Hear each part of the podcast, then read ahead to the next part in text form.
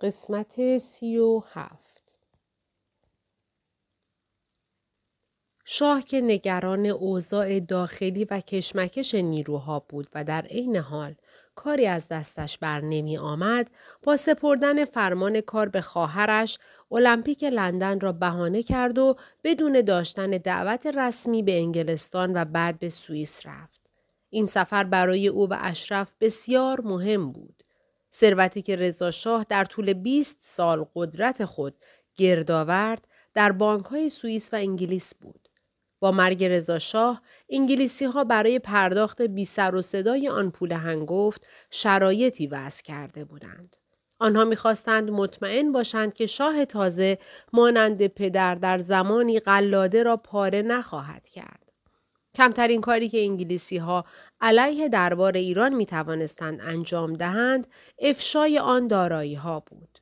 پیغام هایی که پیش از آن از طریق حجیر رسیده بود نشان می‌داد که سوئیسی ها نیز از انگلیسی ها تبعیت می کنند.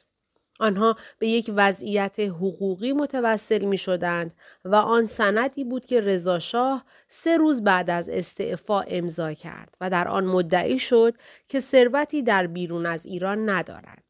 سوئیسی ها معتقد بودند صرف اعلام چنین ادعایی نشان می دهد موجودی حساب ها پول کثیف یا به زبان دیگر مال مسروقه است. و برای دریافت آن باید رأی دادگاه معتبری را ارائه دهند. استدلال دیگر حقوقی سوئیسی ها نامه یکی از ورسه رضا شاه به بانک بود. آنها حاضر نبودند نامه مدعی را افشا کنند. شاه و اشرف بیش از همه به ملک اسمت و فرزندان او مزنون بودند و این کار را از شیطنت های مزفر فیروز می دانستند. برای حل این معضلات چاره جز حضور شاه در لندن و سفری به سوئیس نبود.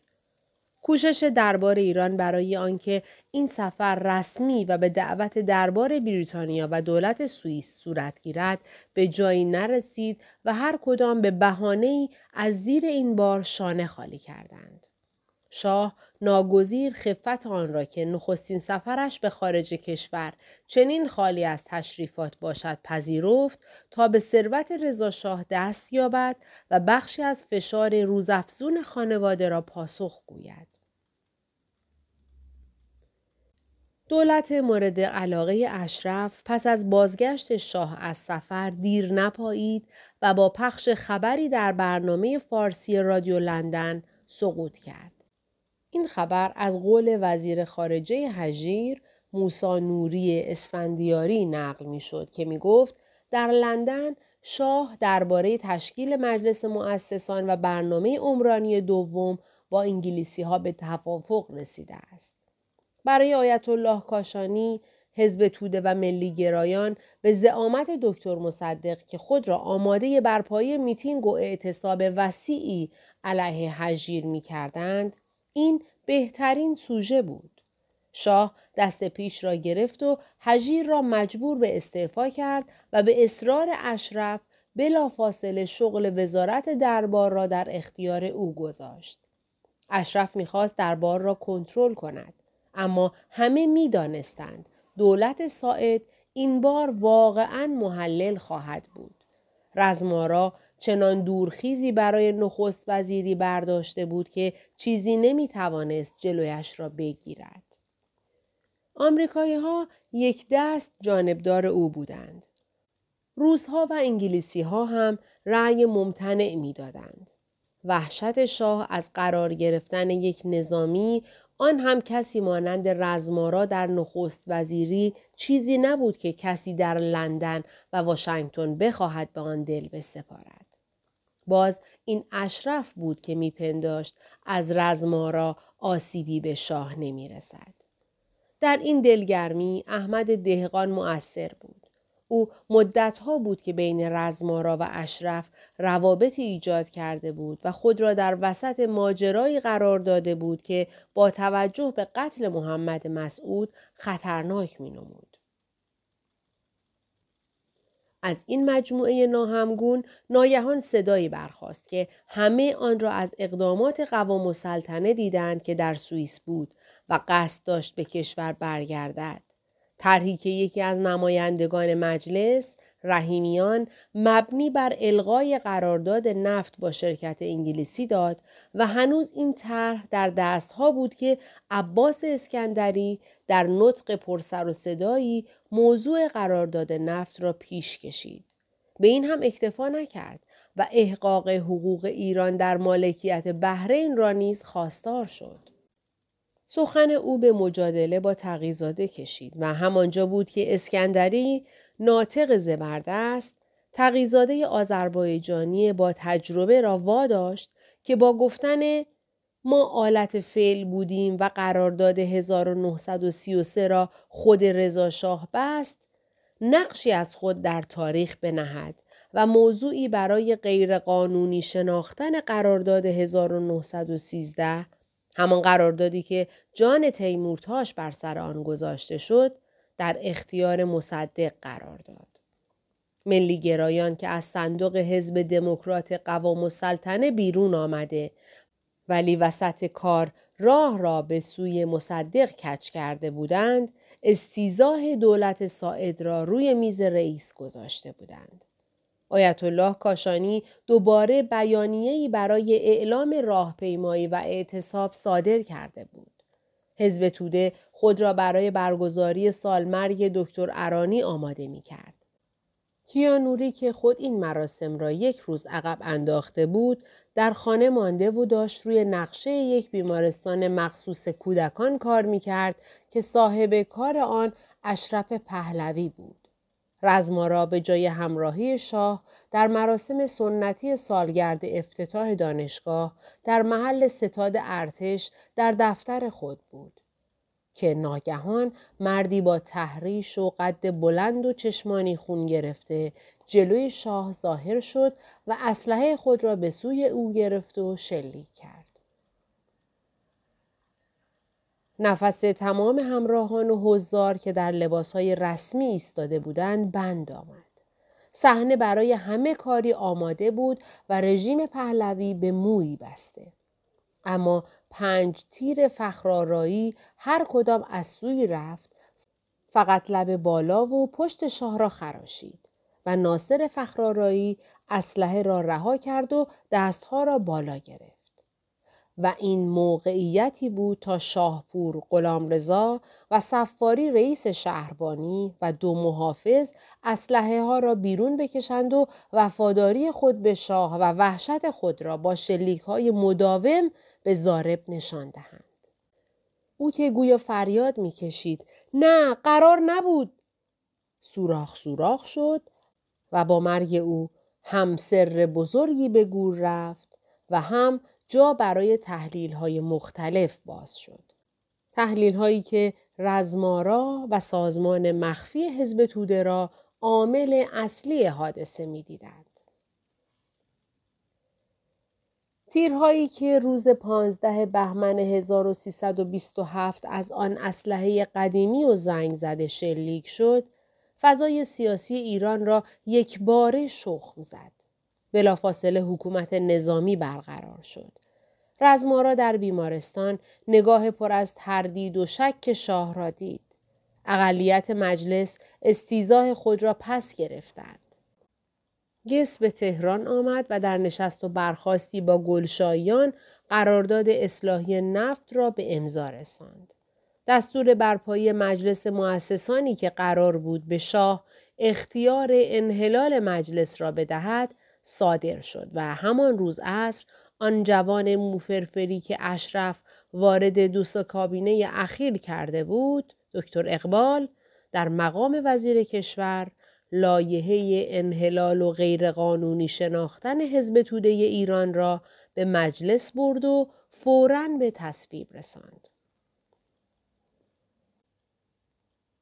شب هنگام مریم و کیانوری مشغول گفتگو درباره حادثه بودند و چه بسا در حال مخفی کردن و از بین بردن اسناد و مدارکی که زنگ در به صدا درآمد. ماموران حکومت نظامی به داخل ریختند. دقایقی بعد در یک خداحافظی بی اشک و بی آه مریم شوهرش را تا دم جیب فرمانداری نظامی بدرقه کرد و به خانه برگشت تا لباس بپوشد و به دیدار خسرو روزبه برود. روزبه اردیبهشت سال قبل از زندان گریخته بود.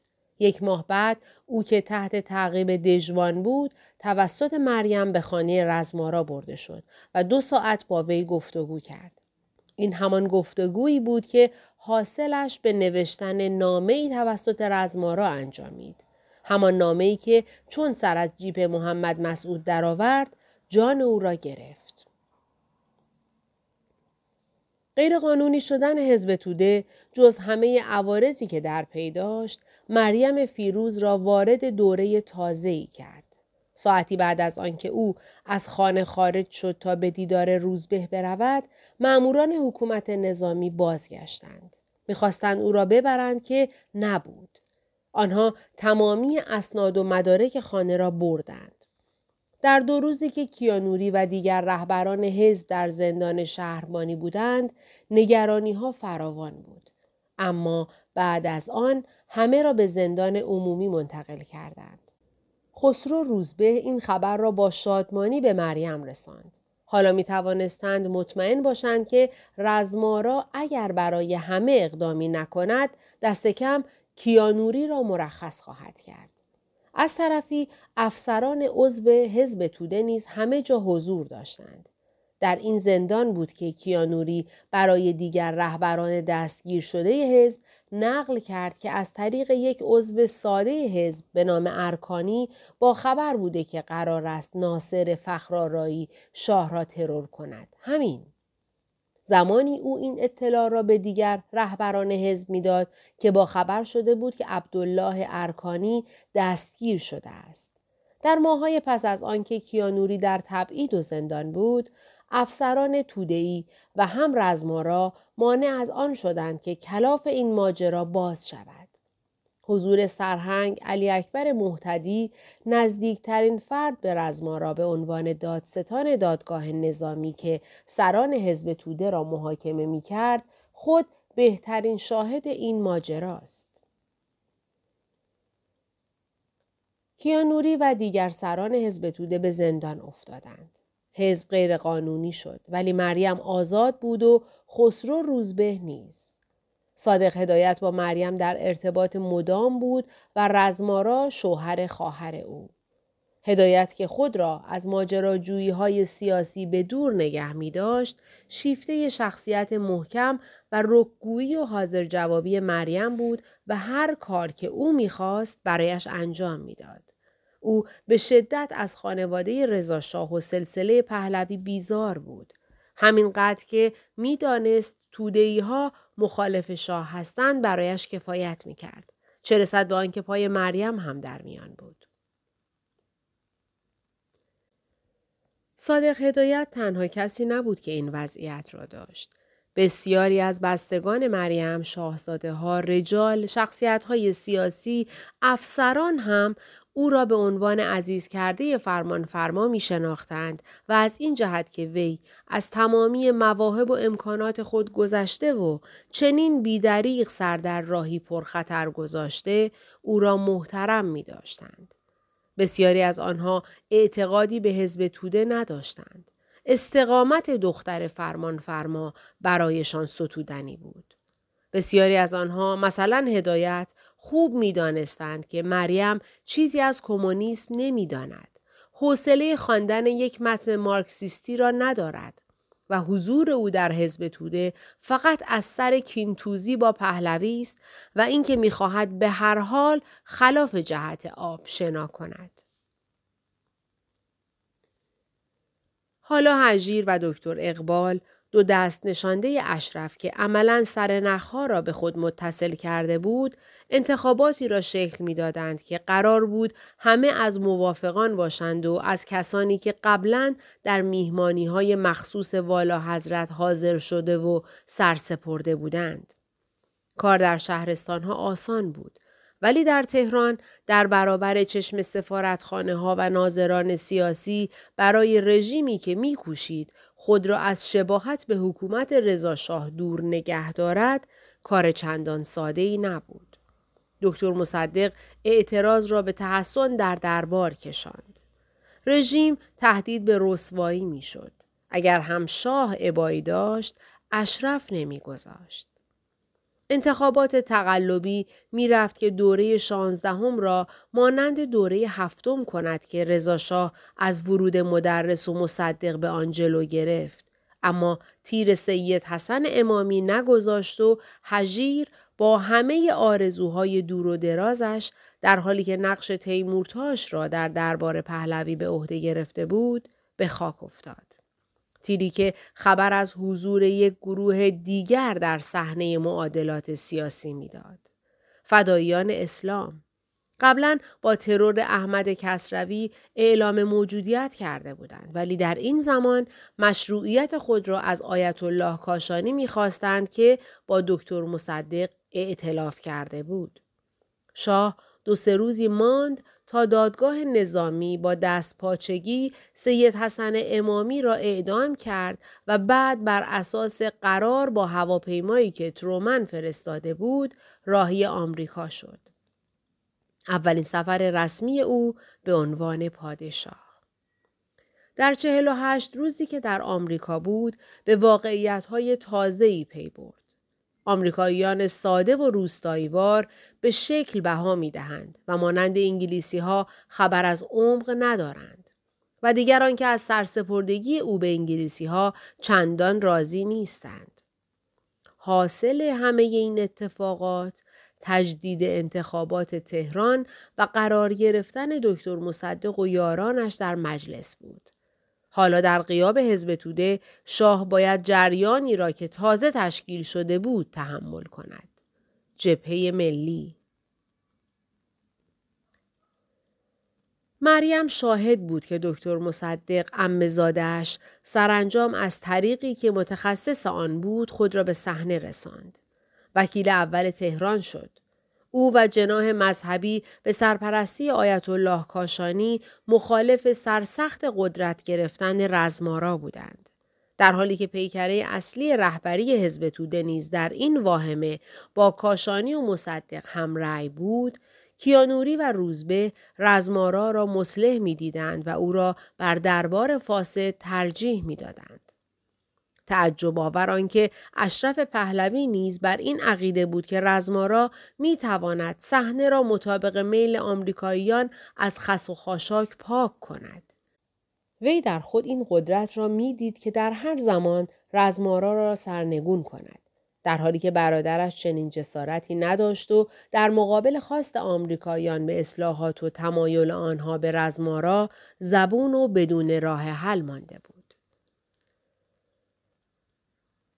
در صحنه چنین مریم اولین ماههای زندگی ای را تجربه می کرد که با خلق و خوی او سازگار نبود.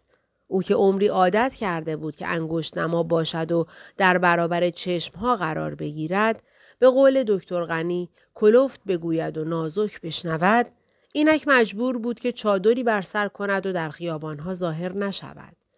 بی خانمانی برای او که حتی در سختترین روزهای زندگی پدر چند خانه داشت و نوکری و کلفتی در خدمتش آسان نبود.